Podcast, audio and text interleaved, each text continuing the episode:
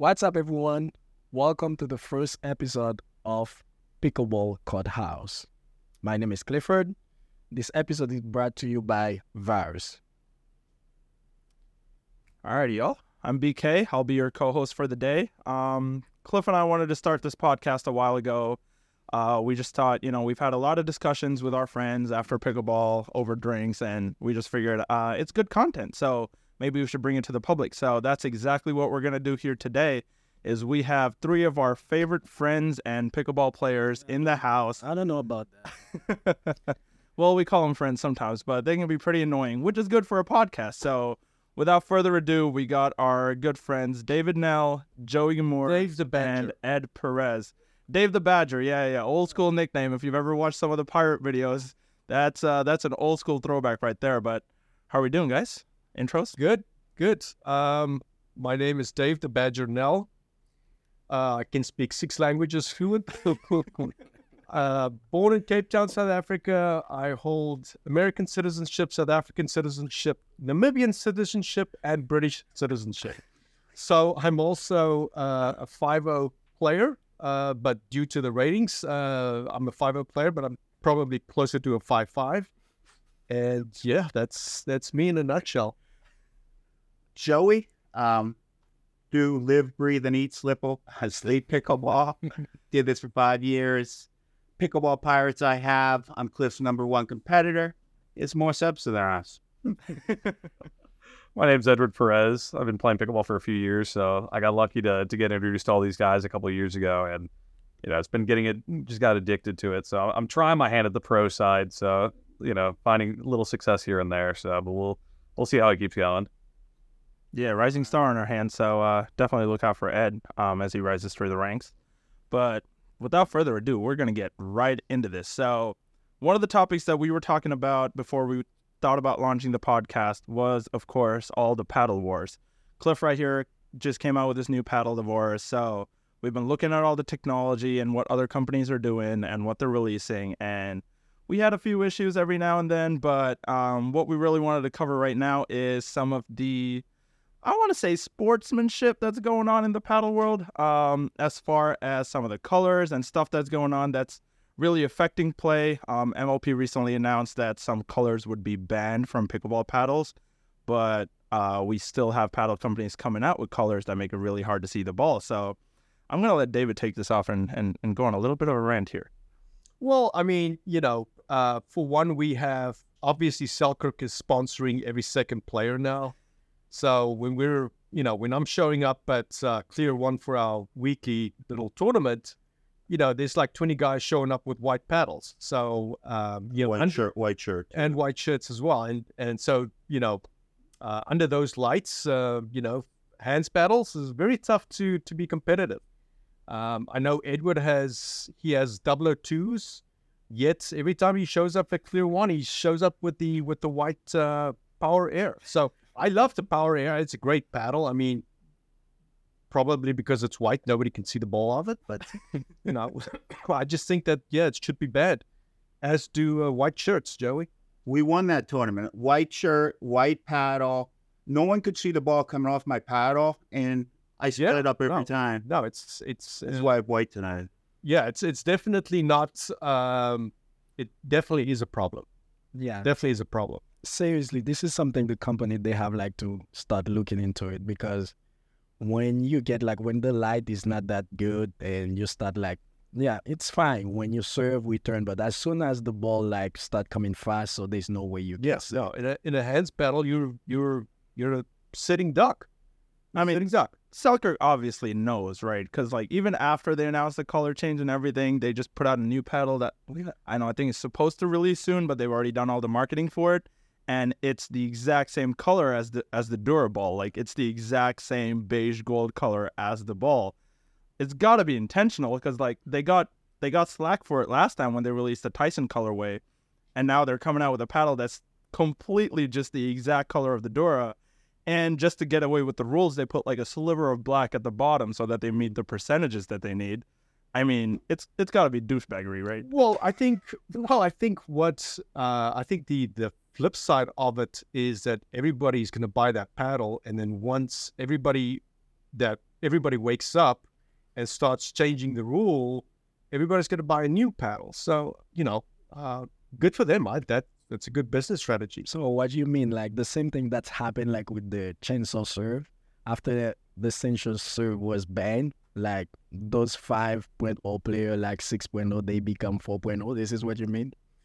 Uh, no, no. I mean, there's one pro that I can think of that's uh, his career died died with with the spin serve. But um, you know, again, the spin serve was it was pretty brutal. Morgan Evan, huh? no, no, no, he's one of my favorite players. I love Morgan Evans. I've talked to him a lot. He's so cool. Oh yeah, no, he's, like he's yeah. Uh, except for the fact that he's Australian, but uh, apart from that, he's a, yeah. I thought he's he's got some good tips. Good, yeah, I like him. Now, the one thing, the one thing I think with the with the Selkirk and just the paddle dilemma is the rule is M L P is banning it, right? It has to be the certain percentages. U S A P A is not banning it. P P A is not banning it. A P P is not banning it. There needs to be, and the U S A P A doesn't have power anymore, like at all. Like the P P A, when you go to play a P P A tournament, the referee doesn't ask you, oh, is this, is this approved? They just check the paddle, make sure that it's not delaminated or, or has some sticky stuff on it, right? Mm. And then when you go to the A P P, you have the U S A P A officials there, and even they are saying, we can't really do anything, right? They keep telling us, they keep telling the pros, hey, don't, it's going to come down eventually that it's going to say a blanket ban on white paddles, but there's no power with it. M L P is going to make up their own rules. P P A is going to have their own rules. A P P is going to kind of eventually seem to go and make their own rules as well. So until there's a blanket ban, the U S A P A you know, is going to disappear. Exactly. I think I think the U S A P A is going to disappear. You you don't have this, you know, in tennis they have they have certain regulations with tennis and whatnot, and pickleball seems to try to not be as as tennis as possible, but they need to look at tennis and take the best out of it and bring it out and then make it their own. Correct. I mean, yeah, until the rules change, again, with all the different organizations that are going on right now, um, we'll get into the M L P, P P A stuff in a bit, but yeah, there's just too many organizations out there, and until somebody comes up with a standard rule for all of pickleball, I guess uh, companies like Selkirk are free to do whatever they want. Um, Well, we did touch on this. David touched on it a little bit um, with Selkirk just sponsoring every single person out there. Uh, is it something that you see that will affect the game? Again, M L P and P P A have now given out guaranteed contracts when they went out with their split. So there's a lot of players right now that are getting officially paid to play pickleball, while there's also players like under the Selkirk um, deals where they're getting paid to play tournaments, they're getting free gear. Um, Selkirk structure is a little bit different, where instead of giving people commissions, they're just giving them gift cards and more free Selkirk stuff, which again, great marketing strategy, no qualms about that. But how do you see all these new companies that are coming in being affected by bigger companies just poaching all the players? Well, it's going to end up like like golf. I mean, you have five hundred club companies, and, and eventually there's going to be two or three that's that survives, and you know, if there's somebody that comes out with something great, they're either going to copy it or they're going to buy the company. If if if it gets to you know patent infringement uh, lawsuits, uh, so but I mean, everybody wants to try their hand at at uh, making paddles. I mean, it's it's not. I mean, it's a it's not a it's a low entry barrier. So you know, good for them. I mean, if we, if it wasn't for um, the guys at Legacy and and six zero, we probably wouldn't have uh, uh, thermoformed uh, paddles in the way that, that it's going now. So, you know, I I like new entries into, you know, there's definitely too many. Uh, not everybody's going to gonna su- survive, but the good ones will survive, and then eventually you'll see, like, the real, real big ones. I don't think, uh, I mean, you know, Yola had real success signing Ben Johns, which Franklin did as well. So, you know, he's kind of like the Tiger Woods in, in pickleball. But I don't really think that Selkirk, I mean, you know, Selkirk's business strategy of, of, you know, signing up people to sell paddles is obviously, it's working for them. So, you know, it's it's good. Yola's got a different strategy, you know, more like high-level players and, you know, no offense, uh, but yeah, so So what do you think about that, Ed? Well, the one thing I think with the with like the Selkirk like Emerging Pro program, their advocate program, and all of the you know disclaimer, I'm a part of the Emerging Pro program, oh, but no. It's the one thing I think, especially now with the rumors that are out there with like Tyson leaving, they brought Jack Sock in, that got confirmed last week. It's a huge deal that they got Jack Sock, but to me, obviously Jack's not going to sell that many paddles. Like you know, most most of the pickleball community, unless you came from tennis, has no idea who Jack Sock is. Jack Sock. Love him as a player. You know, it's guy's awesome, great individual as well. Just in pickleball, he's only played one tournament. He did well with it, but it's like he's not going to sell paddles. The the whole Selkirk thing now is, hey, let's sign a bunch of players. Let's try to pick up a bunch of these people and hope to hope to get essentially kind of like the next Collin Shick and type of thing. You know, somebody that's going to start low and get big. But Who's then Collin Shick. But then they're. They're going to make so much money off of that. Like, right, Tyson, everyone associated Tyson with Selkirk, right? And then Selkirk with Tyson. That was that was like the perfect this combination. Is, this is this is my issue too, because when you think about Selkirk, you see Tyson. Exactly. Same thing when you think about Yola right now. You think Ben. Yeah. Exactly. And the so, thing with Yola, it's like they, you know, right, their biggest moneymaker and, and seller is Ben Johns, right? Yeah. If Yola didn't have Ben, I I don't think Yola, even though they're this massive conglomerate, I don't think Yola would have had as much success without Ben, right? If they signed anyone else, you know, it's like they got really good players. They got Federico, Leia, uh, they got they got you know Collin now. They have Anna Bright, but it's like none of those players, as amazing as they are, are gonna move millions of units, you know, right? You got Ben, Tyson, those are kind of like the two big boys, right? And then you have yeah. the smaller companies now. I think that are. are really kind of pushing the innovation. You know, Selkirk has Selkirk Labs and they're pushing innovation heavily and that's great. But then you have these smaller companies like David touched on, Legacy, six zero, that kind of started this thermofoaming. And then Yola kind of came in and hasn't really, you know, it's not like they're innovating. They're kind of just copying the, the thermofoam situation and then just kind of throwing their stuff on it. Exactly. I think what Selkirk is trying to do right now is try to be like very different from Yola. So if Yola got Ben John like the face, now they try like to get everybody. This I think this is one of the reasons they, I don't know, they get rid a little bit of Tyson. So I don't know if it's a right move, it's the best move, but it's their move. I'm surprised Tyson's going, you know, the rumor, right? It's a rumor. I'm surprised if it is true. If he does go to Yola, I'd be surprised. It's just not, I don't know. Oh, why it doesn't come to me? Come on, you yeah. can you can play with the virus. Get the virus. Yeah, get the virus. I mean, that, that move right yeah. there is interesting. If... uh You know, we've seen it in tennis. Like, we've had the big three with Djokovic, Nadal, and Federer. And the good thing was that was none of them competed for the same racket company. Like, they never competed for the same company because they all were the face of a specific company. So, if Tyson now, if the rumor is right that Tyson's leaving Selkirk for Yola, does that now put him at a lower standing because people will still associate Yola with Ben Johns and not Tyson? And is that going to affect his brand, or... is it just going to elevate him up being second fiddle to Ben Johns there too? This is what I was thinking when they say you should come with Virus, like start with like a small company. Or start something new. Yes, start something new. Or they're going to they're gonna copy the Selkirk paddle. Yeah. You know, the Yola paddle that looks like the Tyson McGuffin Selkirk paddle. Grab some some Selkirk customers. Yeah. I mean, but isn't isn't the thing like you have... If you think of Wilson, right, you automatically think Federer. If I mention Babolat, you automatically think Dura. If yeah. I mention Head, you automatically think Joker. Like, it's just it's just the way things go because, like, you're associating that player with that brand based on them being one of the best in the world at what they do. And I don't think there's ever going to come a point where if I mention the name Yola, people are going to think of Tyson instead of Ben. No.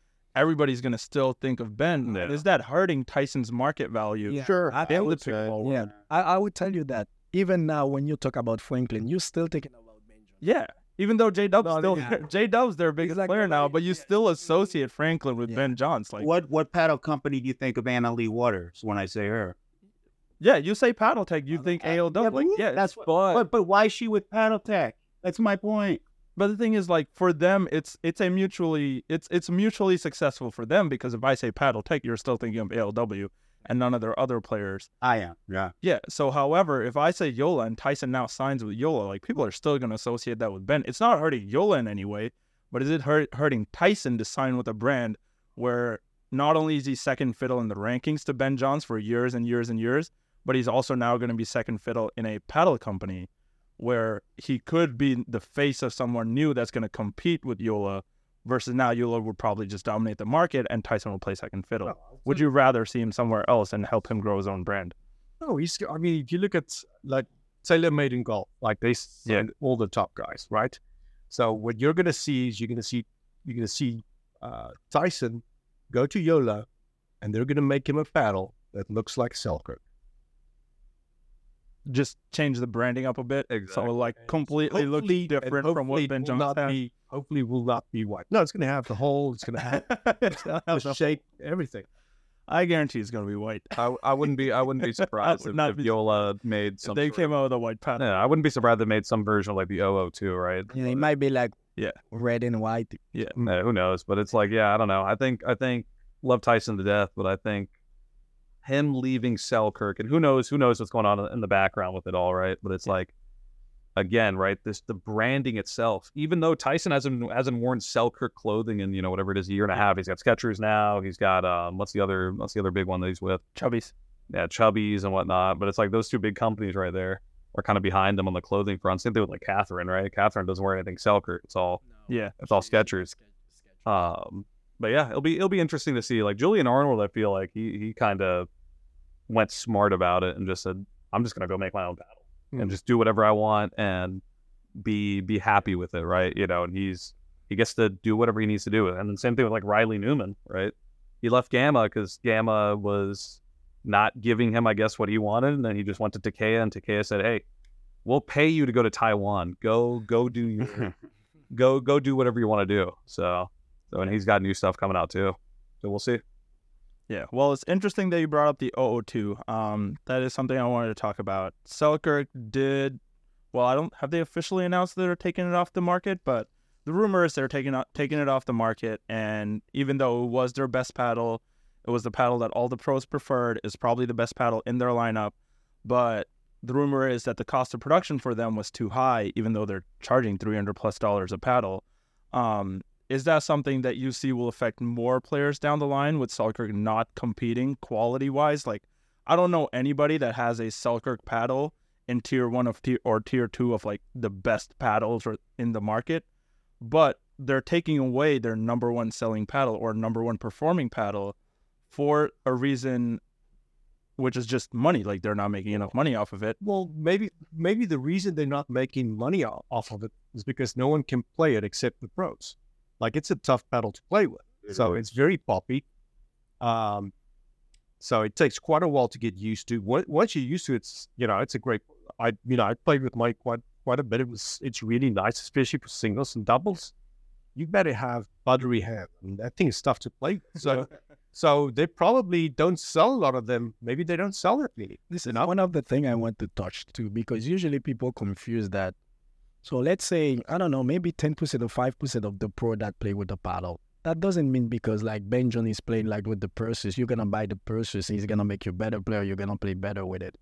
I think this is one of the things I would like to start like teaching in this podcast, like start like educate people about paddle. So what, let's say, depend on your level, what you are looking for in a paddle. So since I've been like, now I'm like the paddle industry now, so I have like to, after thirty, so I know a lot about paddle now. So yeah, I just want to help.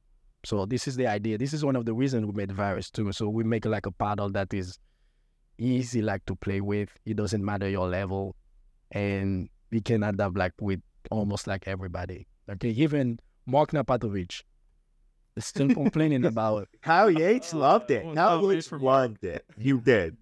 That's a fact. Yeah. So this is the thing.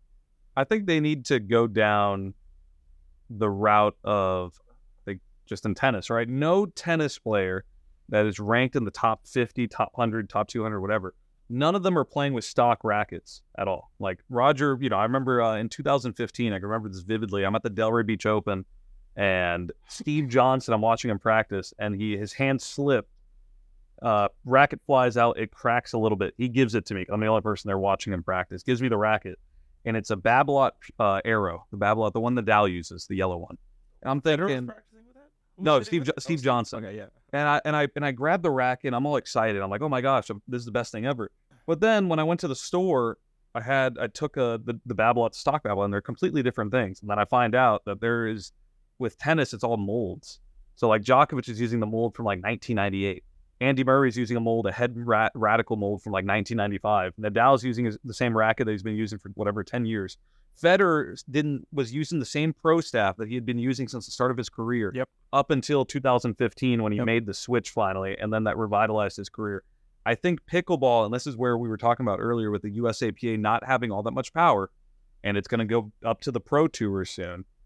I think pros need to just have their own thing. Just have an oh oh two or something. Like, if you know, if you don't want to make it available to the public anymore, just have the oh oh two be in the hands of Tyson and whoever, and then out in the market, you know, then you'll have the power errors and whatnot. No, I hear what you're saying, but it's, uh, you know, does it make sense to have your, so this is the thing with, with Tyson. So when the, when the oh oh two came out first, uh, the first time it came out, he was still playing with the old Invictus, right? So you've got this guy just on, you know, social media and advertising, just just singing the praises of this paddle and how great it is.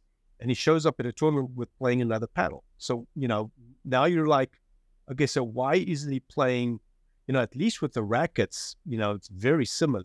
I mean, you know, it's obviously the rackets are like way, uh, way heavier and all that kind of stuff. Yeah, you can hide it a little bit. But you can hide it, but at least it looks similar. Um, but again, to, to the fact, I think, I think, that the pros now are playing like customized paddles. I mean, if you, I've heard that um, Anna Leigh Waters got the loudest paddle in the in the tournament. So maybe she's got a Kevlar core in hers, which is, is tremendously poppy, but which is not going to work for the for the average player. But it looks the same. So, I mean, that that is a big one. Anna Leigh very obviously has a paddle that is not on the market. Like her paddle with Paddle Tech, I think they released it with the Bantam with just her design on it, but she's obviously not using the Bantam. Like that is no. not what she's using. Wow. Her paddle is extraordinary, but again, I think the problem with Paddle Tech was the cost of production to make her specific paddle is so high. They don't want to put that out to the market because then they'd have to charge like four hundred dollars, five hundred dollars a piece for it, which they don't want to do. And I think that's the problem that Selkirk ran, at, ran into was they were giving the pros a paddle that was very expensive to make, and then they were charging the public three hundred thirty-three dollars for it, so nobody wanted to pay for it and buy it, which now meant that paddle was not making any money for them, so now they have to take it off the market. But as Ed said, I think like it's got to come to the point where the pros are just going to have different paddles than, than the amateurs just because the pros are going to need more specific equipment tailored to them. So um, that is something to look out for. I know the cost of paddles have been going up, but with the new thermoform paddles, I think we've settled on a nice niche at about one hundred eighty dollars, but uh, it's way too expensive. There are, yeah, they, very, isn't that?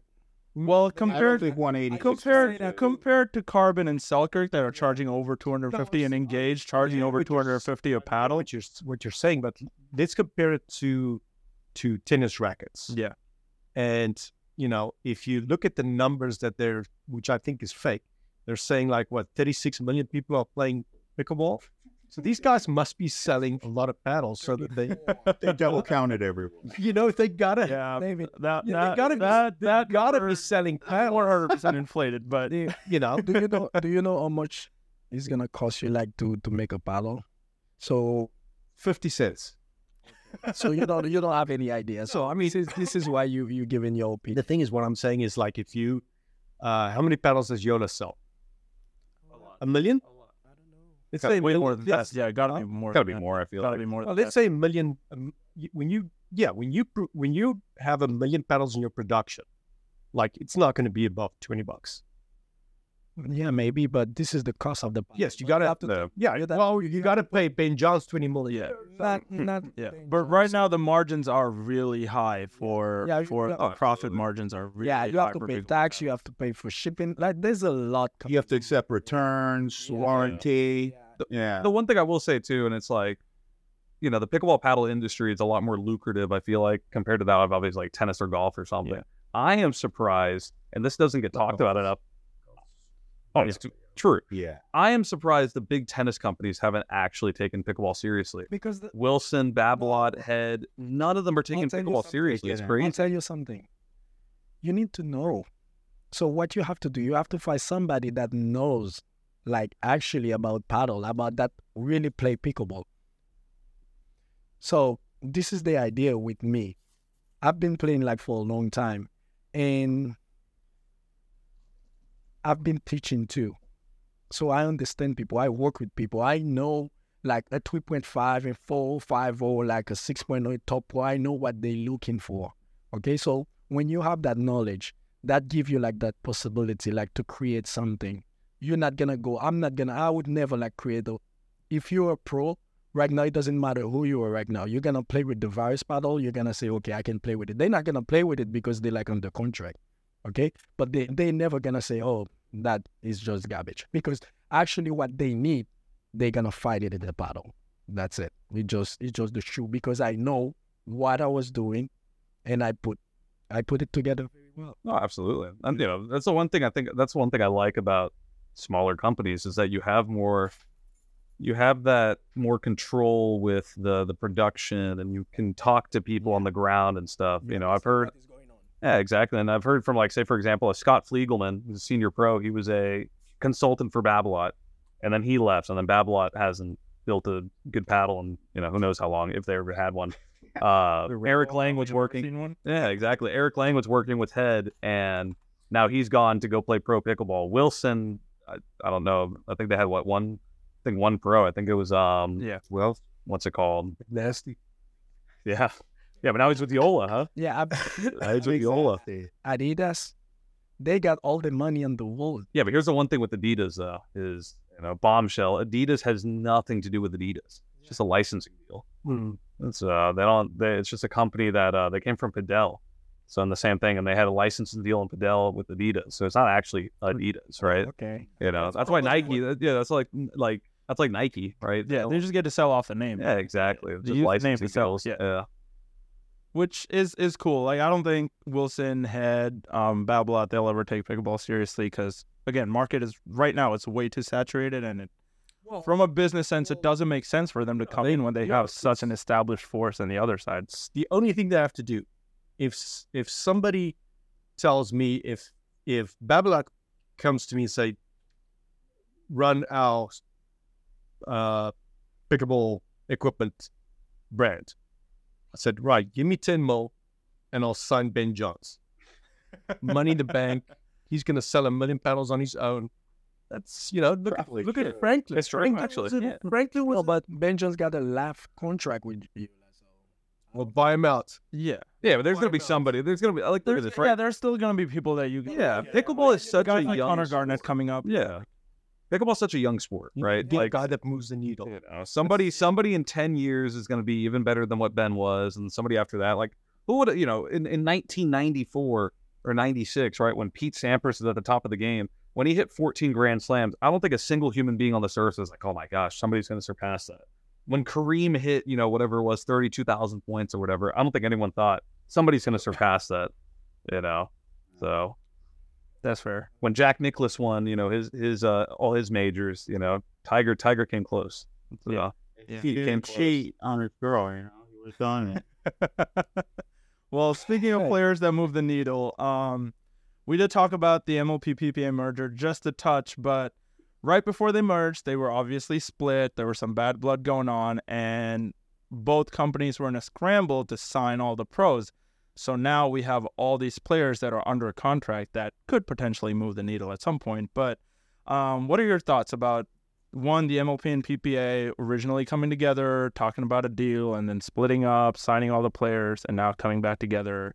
It's just been a, it's been a wild ride. I think I I feel bad for, like, the the, the decision makers on the lower end that were signing all the players, because what I've been told is, like, they gave, there were budgets, and they said, hey, go sign who you can, and then they went all out. But at the top, they weren't connected, right? Like, Steve Kuhn and and Dundon were not speaking to these like the like these like leaders, right?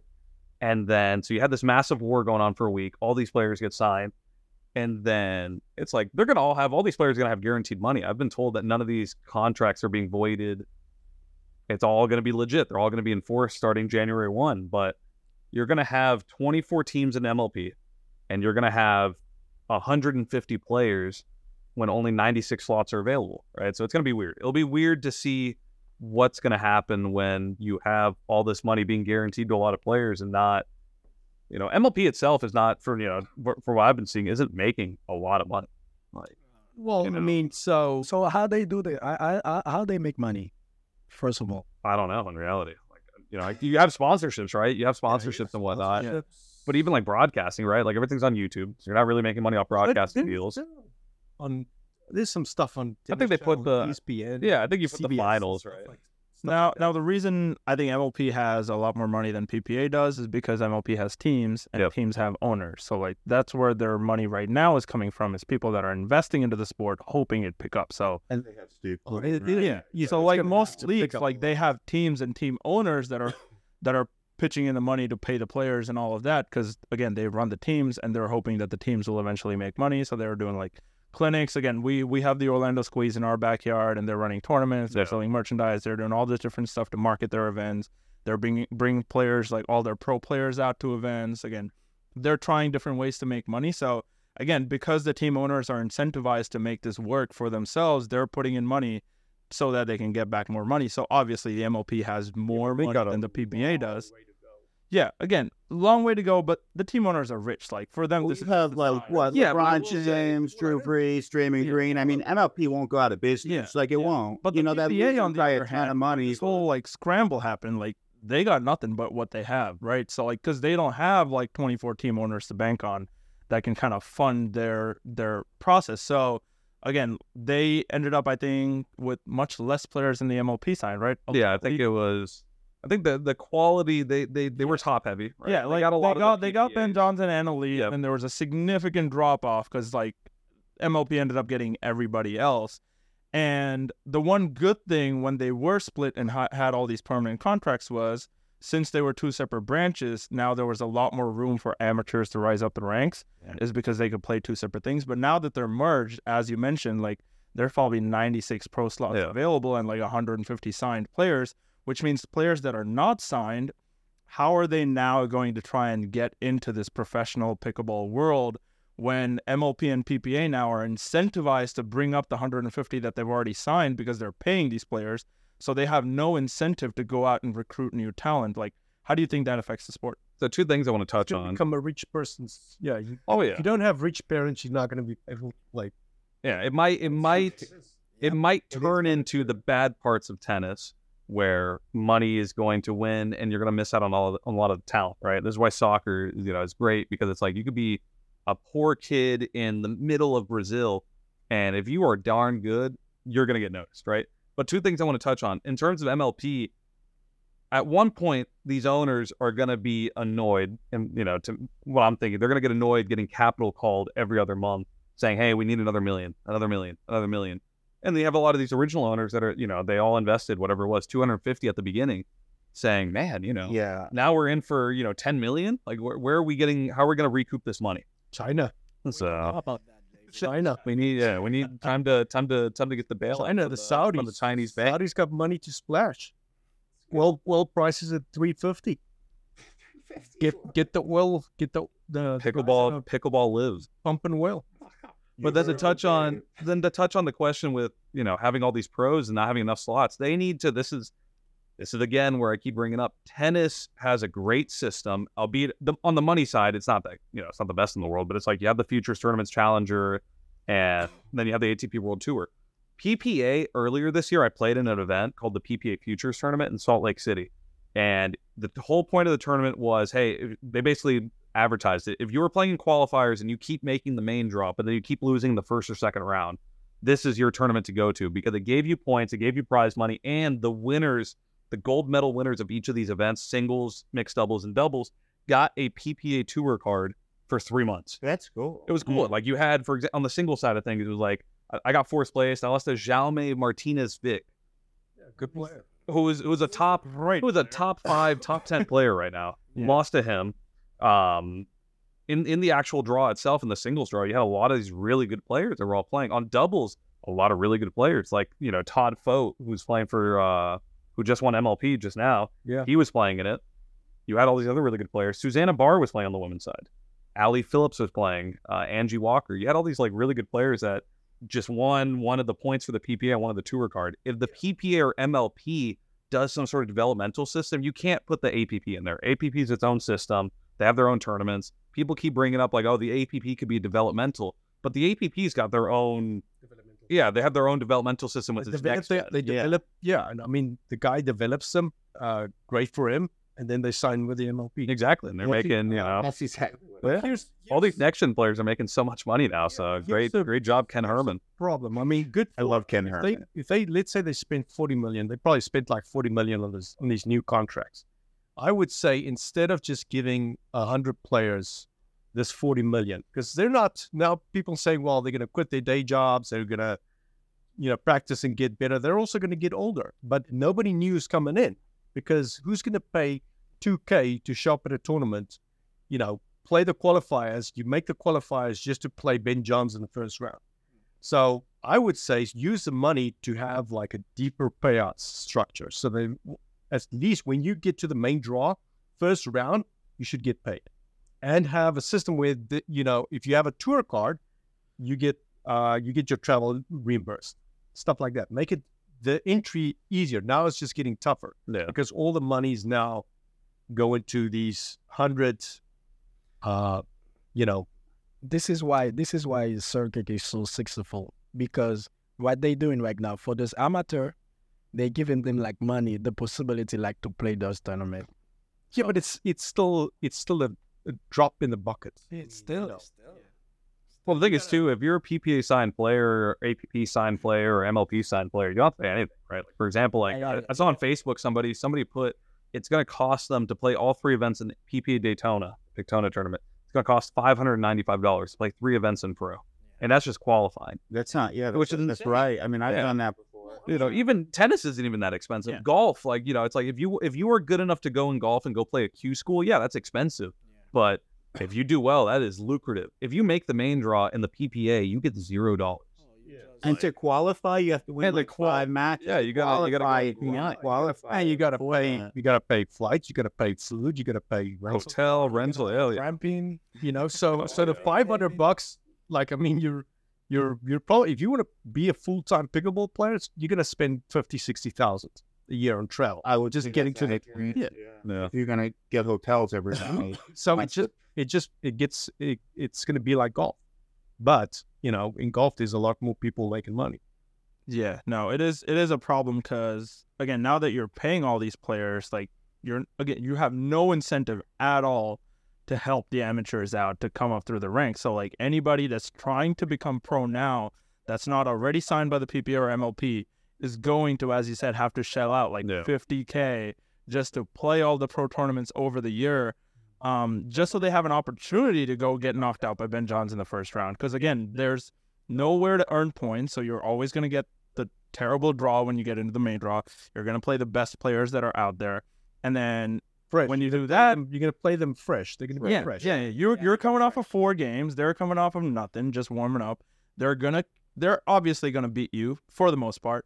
And then what that means is now you get no points off of that either because, like, you're losing in the first round every time. So, like, you have nowhere to grow because you're never getting enough points to get better, to not play the best guys in the first round, which means now we're just going to have the top thirty-two will just be the same top thirty-two every single tournament. And I think most of these players signed, what, three-year contracts? So for the next three years, there's no developmental aspect to the sport yeah, at all. Yeah, one, one other thing. One other thing. Ed, Ed found this out, too. It's very tough to try to play against these people, like a J W, like to get into that group. And that's, like, the only way. They hit it so fast. Like, what do you think, Ed? Do you think? Like, yeah, like it's, you know, on just developmental side, there's really nothing. Like, A P P yeah. did a great job with their next gen program, but again, it's only for a certain age group, you know, and getting them to travel and getting them to all these tournaments and paying for all this stuff. But there's nothing else. Like, I think M L P, the whole minor league setup that they currently have is cool. It's fun. It's a great team environment.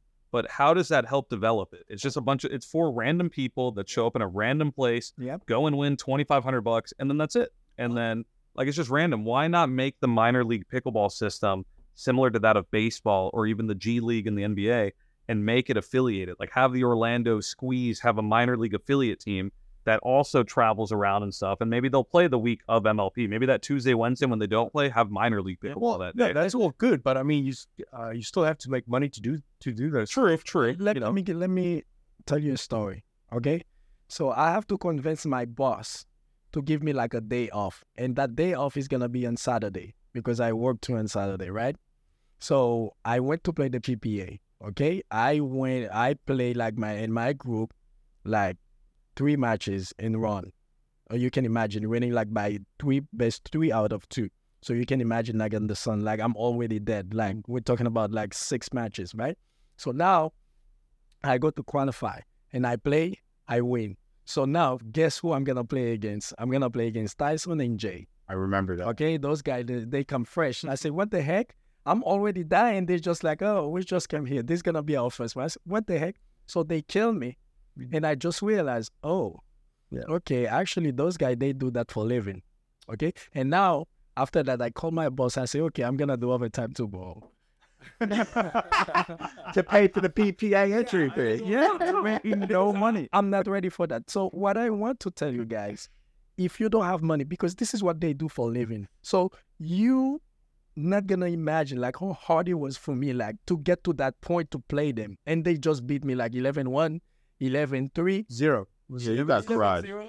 Yeah, you only had one point. Uh, yeah. They were I good. Said, they were good points, yeah, but only say, one. Let's say what what I'm. And I think they lost the next match like two and two and two. And you know what is funny?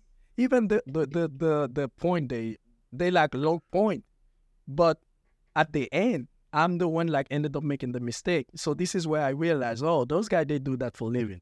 So when I, I, I think about myself, I say, what do you do for a living, Cliff?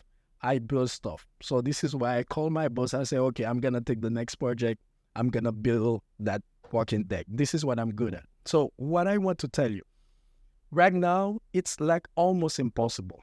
If you want like to get to the pro, to play the pro, it's expensive and you're not used to it because this is what they do, okay? Even you, you may have the skills, but when you're going to play against those guys, believe me, it's not the same. Yeah, but I mean that's that's for all sports. You look at uh, you look at uh, you know, so basketball and and football. They've got the college system, which is great. But again, you know, the the kids that have the best coaches, you know, the best trainers. You know, the same thing with, with tennis. The the parents that can send them to I M G. Yeah, become. I mean, they become full time tennis players from you know. like six or seven years old. So it's a money game. Pickleball was supposed to change that, and, and it didn't.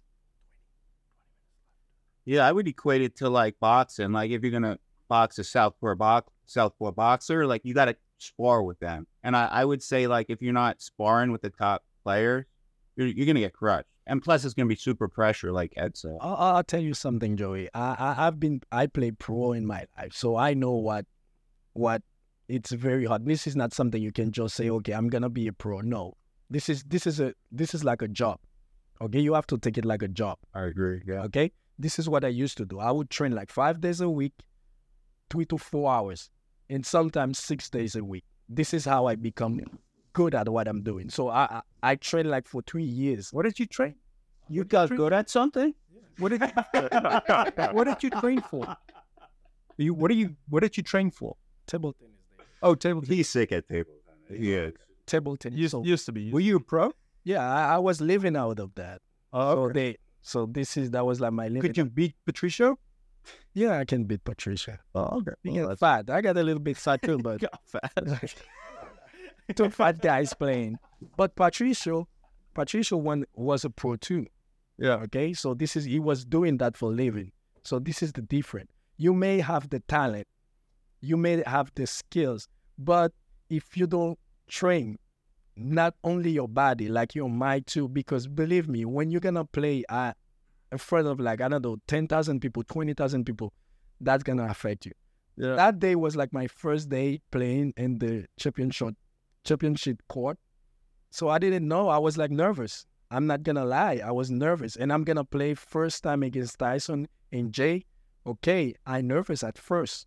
But I still playing my game. But what I realized, I realized, as I say before, those guys, they do that for living. So I don't do that for living. I don't have that kind of consistency they have. And that you can see that look in their face. They want to kill me. Hey, you between my money. I'm going to go get my money. I, I I was like, just, okay, I'm trying to have fun. It's not the same. Yeah. So... Yeah, I mean, that's a that's a great excuse, but you still only got one parent. That is just ridiculous. They're not good. Yeah. And that was like three years ago, David. Yeah, two you years would ago. Still get over it. Get over it. You will still fast. I, I got a little bit better now. Mm. Yeah. I mean, the biggest thing I think is there was no long-term vision in it at all when they went through that scramble of M L P, oh, yeah. P P A. Like, there was absolutely no long-term vision there. They were just like scrambling to sign all the players. And now probably for the next couple of years, it's going to hurt the sport when it comes to amateur yeah, development. I mean, so because you're seeing the same faces, you see. Yeah, you know, so I don't even watch P P A anymore because Anna, Anna Leigh Waters, when she steps on the court, yeah. she she's unbeatable. Yeah, Ben wins everything. The Johns brothers. Win. I mean, how do you like? You can see the future now. How do you? Yeah, you can see the. How do you? you how do you bet on that? Yeah. Then then the M L P, you stick Ben with like the worst player. Yeah, and he doesn't see any balls. You know. Yeah, that's also not great to watch. Yeah. Yeah, yeah. I think I think the thing is they're gonna have to have to take some notes from the tennis world. I know Ed and I coming from that world, like it's uh, it's definitely better if they can like distribute the prize money all the way down, so that even if you make the main draw, you're making something off of that. Yeah. yeah. So that now you can use that money to pay for future tournaments or like train or do whatever, so you can grow in the sport, get better, and get to the level of an Anna Leigh or Ben Johns, so that yeah. now they have. Yeah. Not at least so. Like if he says if there's tour cards, you know, at least get you. Stuff paid or get discounts or whatever. Yeah, you know, make yeah. it easier. Oh, one hundred percent. They need to do another another interesting thing. Um, somebody had brought up to me before was one thing to make it cheaper. Just knock out, knock down the fees to try to sign up. Yeah, and just make it a yeah. ranking system. Don't yeah. have some random four oh that pays this five hundred something dollars to just show up in the draw and then get absolutely demolished. Yeah, it's like make make it a ranking. They want you know? to make the money. Yeah, too, so. But then say you have no ranking. Say you are just somebody random, like you're a tennis player, pro tennis player that's coming in. It's like yeah, you can get the wild card and stuff like that. But in, in the qualifying aspect, lower the qualifying drop, make it a, a certain amount, cap it, so you don't have all these random people, and then go off of ranking. Because if you go off of ranking, then it's going to kind of fix some different things in terms of you're not going to have the random people. You'll have the people that are pretty bad at pickleball in reality that are trying to go pro, for example. Yeah, but I mean, you lower the fees. And one big thing, too, is if you lower the fees, like the amateurs are going to pay for it anyway, right? Like there, there's a thousand amateurs signing up in all these tournaments. If you have the the qualifying brackets be, you know, that little bit smaller, now you're kind of pushing people to go into the amateur bracket and play five oh. And then you can kind of give, you know, you know how like nationals now, it doesn't, it's not really a, a, what's it's a circus. Yeah, it's a whole yeah, circus, circus with it, right? It's yeah. no longer like, oh, if you win gold, gold yeah, you're in. All that, like, yeah, golden yeah, ticket's gone. It's, it's gone. You yeah. could just show up and play it yeah. now. Yeah. Make it's, the five oh. If, if you it's win, the base sandbagger wins the gold. Exactly. Yeah. But say you're a five oh player, right? And you win five oh in a tournament, that could be kind of like a key, your ticket to go into qualifying in the next pro tournament. Yeah. That could be something interesting. Yeah. So, and then you bring back the five oh division. I go to these five oh tournaments. And it's like the one in Cincinnati that A J and Roger got silver in. It was a good bracket, but there were like, you know, I think there were like twenty-eight teams or something, solid bracket. But there were some teams that I saw in the early parts of it that were not five oh. Yeah. There were four fives, four ohs that were playing. You see that, you know. To go there. But that is also kind of like the appeal of pickleball is, you know, you can show up at a tournament, pay a hefty fee, and have a chance to play against, you know, the number one player in the world. Like, you're not going to be able to do that in tennis. No. So, but yeah, but even even those days are gone now. It's, it's kind of almost impossible. For yeah. You. Yeah, those days are gone. I got a, my, my, I got lucky in my, like, you're paying yeah. to play players that are, that you're doing already playing with. Like, yeah, you know, exactly. that's, that's the guys that you're playing with is like the guys that are playing the qualifiers all the time are guys that are, that you're training with in your area that are also going to be playing the qualifier if that tournament doesn't oh, exactly. location. So, like, you're really paying five hundred dollars to go play people you play every day or play people you've already played a lot before because, again, there's no opportunity for growth. So something's got to change on that aspect. So one of the reasons, like, we're doing that podcast, we need people, like, to to have some information and to learn something from us because they might not know, like, who we are. So this is what we're going to do right now, David. So you're going to introduce yourself, like, not your private life, nothing like that. So talk about your journey, like, in pickleball. So how did you start, like, where you are right now? Uh, okay, so, uh, you know, I played tennis in high school. Rugby and cricket was kind of my main sports. Came to the U S, obviously there's no rugby, no cricket, but there's tennis. But finding somebody to play tennis against is like impossible. So, um, and then I started playing racquetball. It was kind of semi, um, uh, what's the word I'm looking for?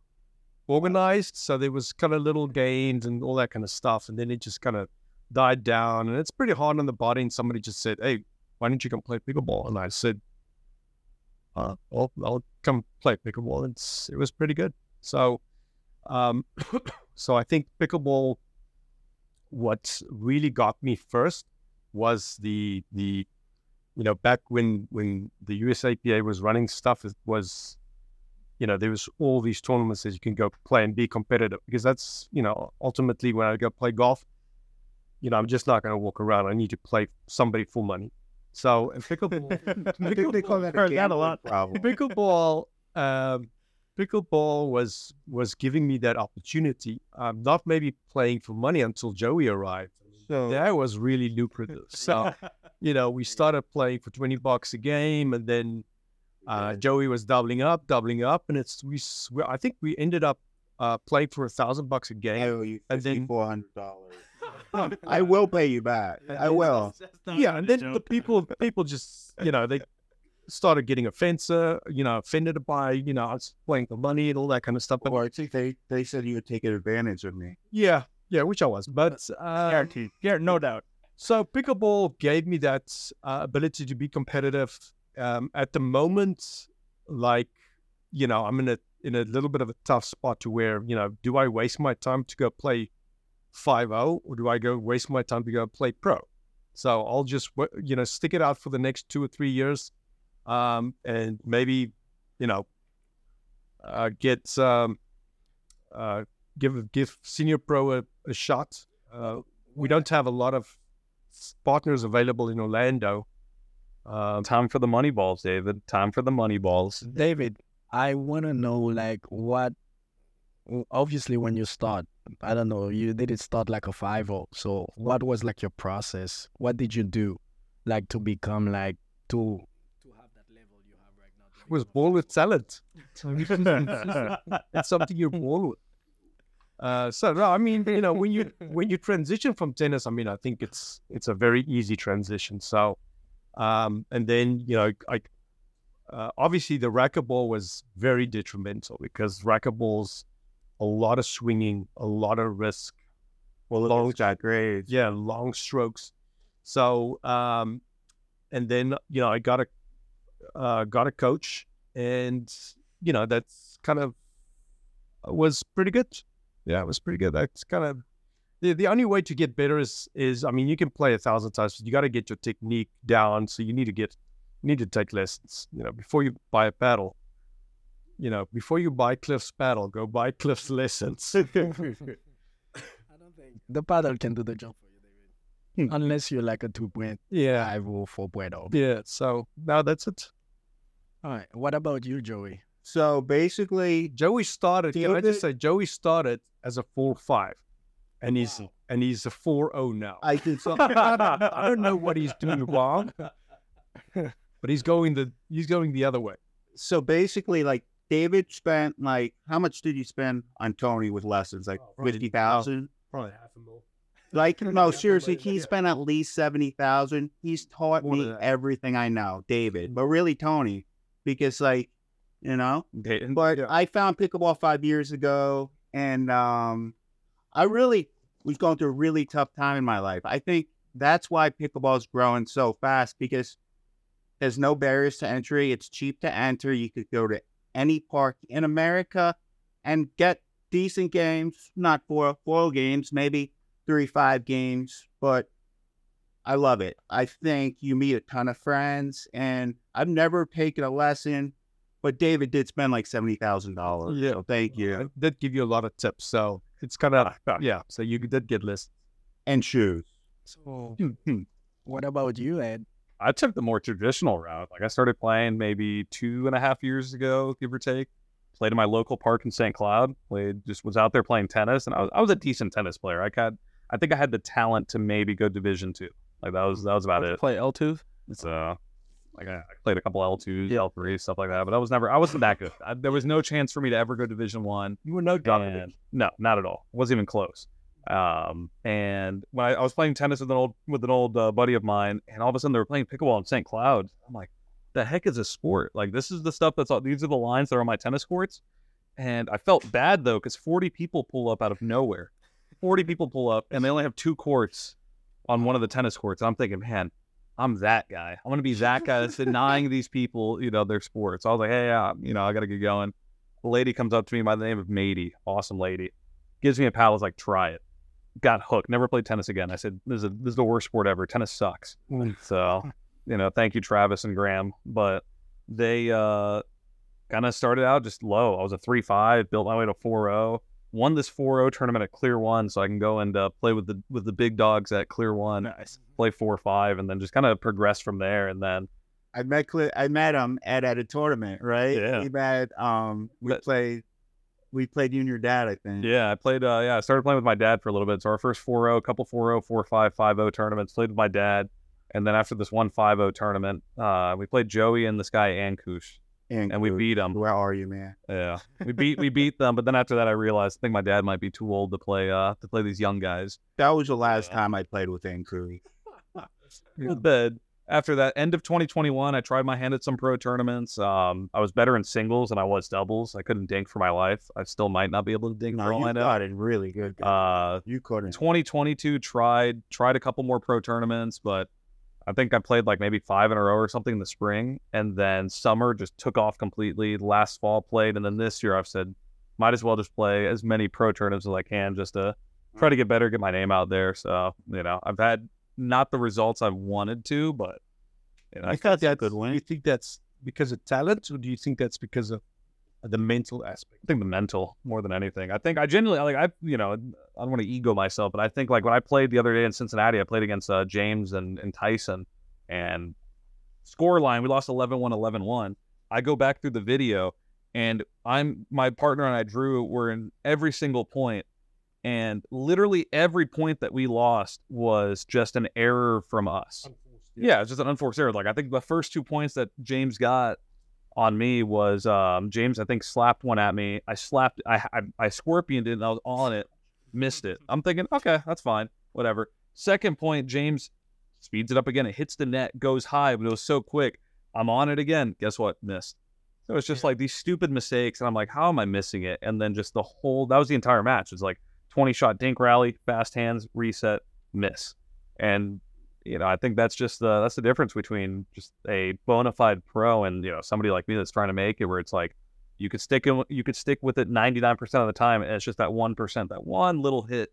Eventually, yeah, they, that's they do keep it all well. alive. That's, yeah, exactly. The they keep it going. They yeah. keep it going. How did Drew play? Your partner, Drew, Drew played awesome. Yeah, he, Drew played awesome. Yeah. Love Drew. Okay. So yeah. my my question would be like, so some someone that is watching you right now, so what can you tell them, like, if they want to improve? Because as you can see, you start your way like from two point oh, and now you play. I'd say play with as many people as possible, and go to different parks, go to different facilities, go play with different people. There's no reason that you should stay in the exact same spot at the same park or something in the same court and play with the same group of people day in, day out. Go travel, go play with different people, because that's what's going to get you better. So it's like our group at Clear One, that's why we were, you know, and, and we were a good group, because we all go and play with different people, and then we bring stuff back. Like Cliff last week or a couple weeks ago went to go play and with Tina Pisnick and and that group in Saint Petersburg, and it was awesome, right? Um, I go I go to Boca and go play with them. I go to Jacksonville. I go to Tampa, Saint Pete. Uh, well, what what what I've noticed is, and I'm, I mean, we've had a lot of pros come through to Clear One, and Um, you know, we have, you know, a decent success for, you know, working men, but uh, there's no results in, in on the tour. Yeah, there's no results on the tour. This this is what I want to touch, David, because you give an advice like to the people, like how they can get better, but you never mention that you have like a clinic with Ben Johns No. Come on, you, you're hiding stuff. You cannot do that. No, I said you need to get lessons. You need to take lessons from a good coach. What about not me? What, what about yeah, you, yeah. B K? What about you? Well, well, I started pickleball. Um, again, coming from a tennis background, I played all through high school. Ended up tearing my shoulder, had surgery freshman year at college. Um, came to North Carolina, went to N C State, played club tennis after I recovered and rehabbed from my surgery, but. Again, like my shoulder would bother me when I was playing tennis. Like I completely had to change up my game because I couldn't do what I used to do before the shoulder surgery because now I got four pins in there holding me back. So it was always a struggle to play tennis and continue playing tennis at the level that I was at. So I didn't get as much enjoyment out of it again because like I was playing pretty high level and now I had to cut back and play lower level.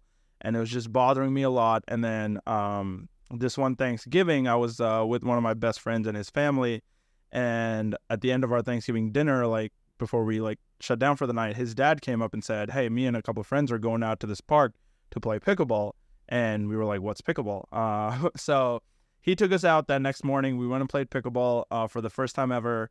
Uh, I thought I was pretty good at it when I started because again, I come from a tennis background, so it's like I felt natural at like that three oh, three five automatically as soon as you step on the court. But then got my ass handed to me by a couple sixty-five-year-olds. And that's when I was like, uh, this can't happen again, so I need to get better. So that's what really motivated me at the start to get better was because, like, I'd never had that type of experience with any other sport. Like, tennis, like, I could go out there. I know I'm not going to get beat by a sixty-five-year-old. Like, no offense, but, like, that's just not going to happen. Oh, yeah. So to me, I was like, when I first went out, it seemed like a very, like, simple, babyish sport. And then I'm like, there's got to be real skill and real talent to this for like them to be able to play the way they are. And now I need to learn what that what that is. So like that's what really got me tuned into pickleball.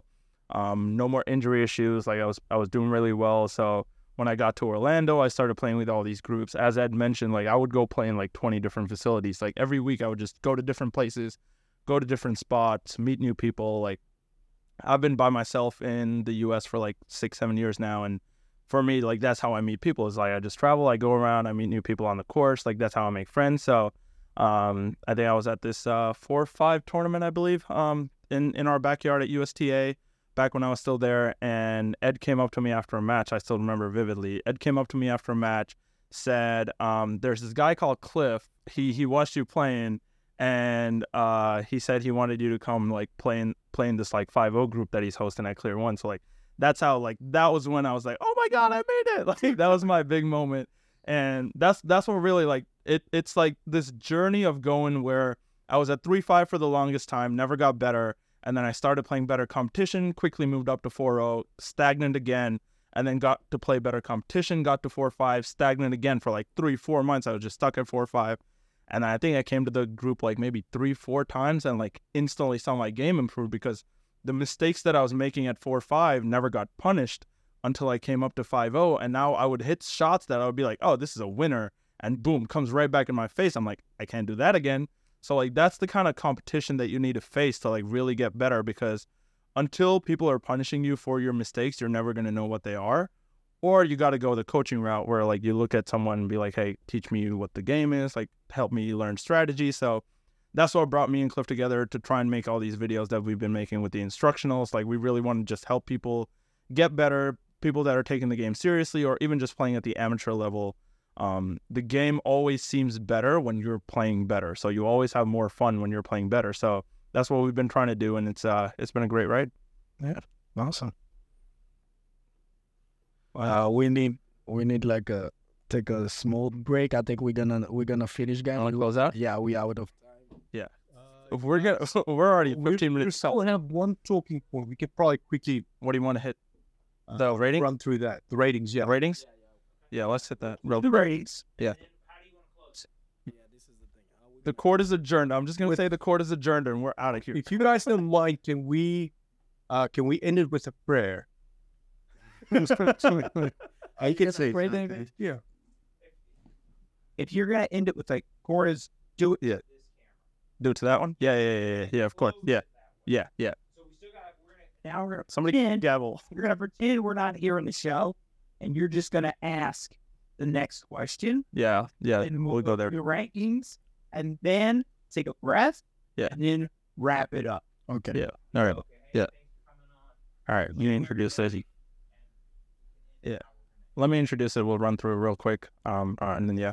Oh, you don't have to. Okay, you said to me, mine's going to be short. I'm just going to say three D. You want to know something about me? Go watch my Cliff Pickleball YouTube. And... All right. Cool.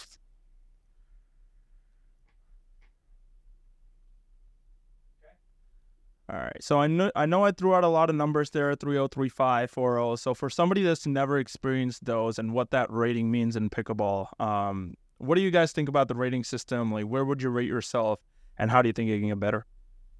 David, you want to kick us off? Well, I think, well, so at the moment, there's two rating systems. Is uh, the U T B R, which is uh, the U S A P A, if I'm correct, yeah, which I think is total trash.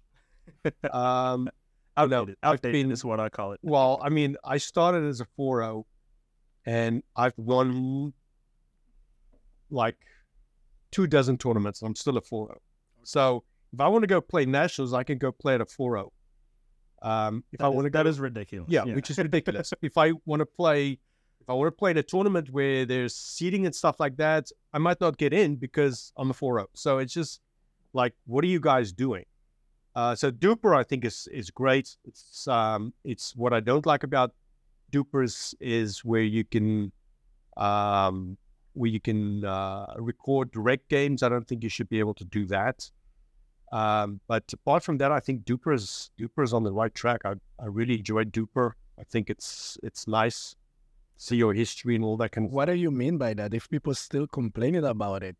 Even if you... Well, you always remember it's pickleball. You're always going to have people complain. No, but that's, but David, you, did it. You see my t-shirt? Even if my people say I'm a five oh, when they see me playing, they say I'm a, I'm a three point five. Yeah, but yeah. Not that that's your, that is your own fault because you play like a two, because you play at five percent. I get it now. You know? So when you put in effort, you're actually going to look pretty good. Okay. Yeah. Okay. Well, personally, I think Duper took a step back when... Um, the whole transition happened from pickleball tournaments to pickleball brackets, because while they were still in the pickleball tournament system, the Duper system was built to automatically record all the matches from pickleball tournaments. So there was a constant influx of matches in the Duper system. So like the, the rating was getting constantly updated. Yeah, yeah. Once they switched to pickleball brackets, pickleball brackets now has their own rating system within their, their like system. It's called P B R. It's called the pickleball brackets rating. And that rating, honestly, now... is probably more accurate than the Duper rating, because like they're including more results than Duper is now, because they're not sending their matches to Duper anymore. So like for somebody to go in and, and enter their matches into Duper, one, either their opponent has to approve it, which when they were in pickleball tournaments, they didn't have to do because the tournament director automatically just sent all the matches through, or the tournament director has to go in and upload every single match on Duper, which like not a lot of people want to put no. that effort in. So, like, pickleball brackets rating now is starting to get more accurate than Duper, because Duper just doesn't have the results anymore. Who owns Duper? Uh, M L P, Steve Cook. Okay, so, and who owns pickleball brackets? Somebody else. Uh, Dundon. Okay, so don't you think with the merger that, you know, they're going to... You would assume. Yeah. I'm hoping, I'm hoping. I think it's, it was but, just part of the, the whole... Exactly. Line. Yeah, yeah, like, yeah. But, know, like... one-up each other. Yeah, but the the thing is, like... Are they going to just combine the two with the P B R and the Duper, or do you think it's going to have to be where one usurps the other and just becomes the yeah, official like brand? The P B R and Duper, you know, just merge. Easier said than done. We'll see if they can cooperate oh, again. Exactly. But for now, this is what we have, so... Well, good into the end, Seth.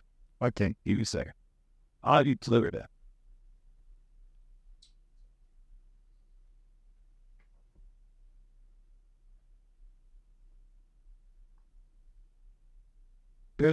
Yeah. I said for hours. Yeah. Okay. For now, this is what we have. We have to pray, so nothing we can do about it. And I think it's getting a little bit better. Now people understand so. Now, when you're watching the game on T V, it's not the same when you're watching the game on live. So this is why I think, in my opinion, most of the people, when they see you playing, David, they say you're like, four point oh at best. three five at best. No. yeah. Well, well, well, side note, I mean, who posts my videos? I don't know. The oh Russian. yeah, yeah, the Russian Russian, Russian picks of elephant in the room. Let's address that. Yeah, you, unless I play a great game and I missed a call, you'll post it. Otherwise, he'll no. But the, the thing is, the game. Russian has to post the game you were on, so it doesn't matter if the game is great. But if he lost the game, you know, you're not gonna see that game. So yeah, yeah. he'll only post it if he won. Yeah, yeah. yeah. I got to defend Mark. He, he plays games he loses, and I will say, Mark did. Mark told me this yesterday. He goes, the person out of our group gets the most views, period, you. That's why you get game tape on our channel. He really doesn't like you, man. That, that, that is, no, that is in your contract, Joey. That is in your contract. You have to say uh, that. You might have to Mark wrote that. it in. Mark, Mark wrote it in. You have to say that. Defend me at all times. Wow. Okay, I think I, I, I think we're going to do the, the outro now. All right. And I'm just going to say uh, I'm ready. Yeah. Right. To that camera. No, not yet. Oh. Thank you guys for making the drive and come and talk with us. We didn't give them a choice. Yeah. Wait, hopefully... start again. I was looking down when you said that. Oh, it Sorry. doesn't matter. Thank you guys for making the drive to come and talk with us. Hopefully this is this is not the last. Even we know that our good friend Ed is leaving. So what's up with that, Ed? Where are you going? Going uh, moving up to Charlotte, North Carolina. So. So, Jack Sock needs a partner. Yeah, I mean, wow. uh, Selkirk buddies right there. So I'll tell you something. Why are you moving? So there's pickleball out there. Oh yeah, a quick playing. No, no, pickleball, pickleball's big up there. So I'm gonna gonna gonna play with everybody up there, and hopefully, you know, I'll get a little better so uh, I can get Jack as a partner one day. You know, it's, it's you guy with Jack. Awesome, man. Uh, we're gonna miss you. Okay, so. Again, thank you, Virus, for sponsoring this episode. And yeah, we're ready to close out. Yeah, we're ready to close. Yeah, yeah. Let's do that sponsorship. Thank you again. Yeah, I was like thinking, how good we go. You want me to do the outro? I'll do the outro. Yeah, we do the outro right after that. So we have to be here for the outro. Yeah. Oh, you can. Yeah, you can. Yeah, yeah. He's gonna. I'll just do the entire thing. He's gonna. He's gonna do the entire thing.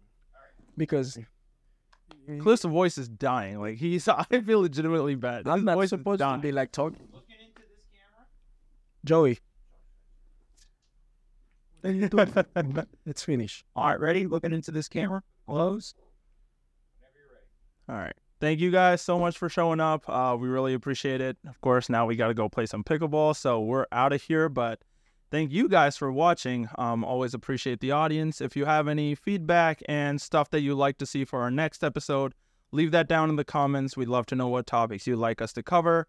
If there's stuff that we missed here that you'd like to add on, again, just put it in the comments and we'd be more than happy to get back to you. Until then, the court is adjourned and we'd like to thank Virus Pickleball for sponsoring this video.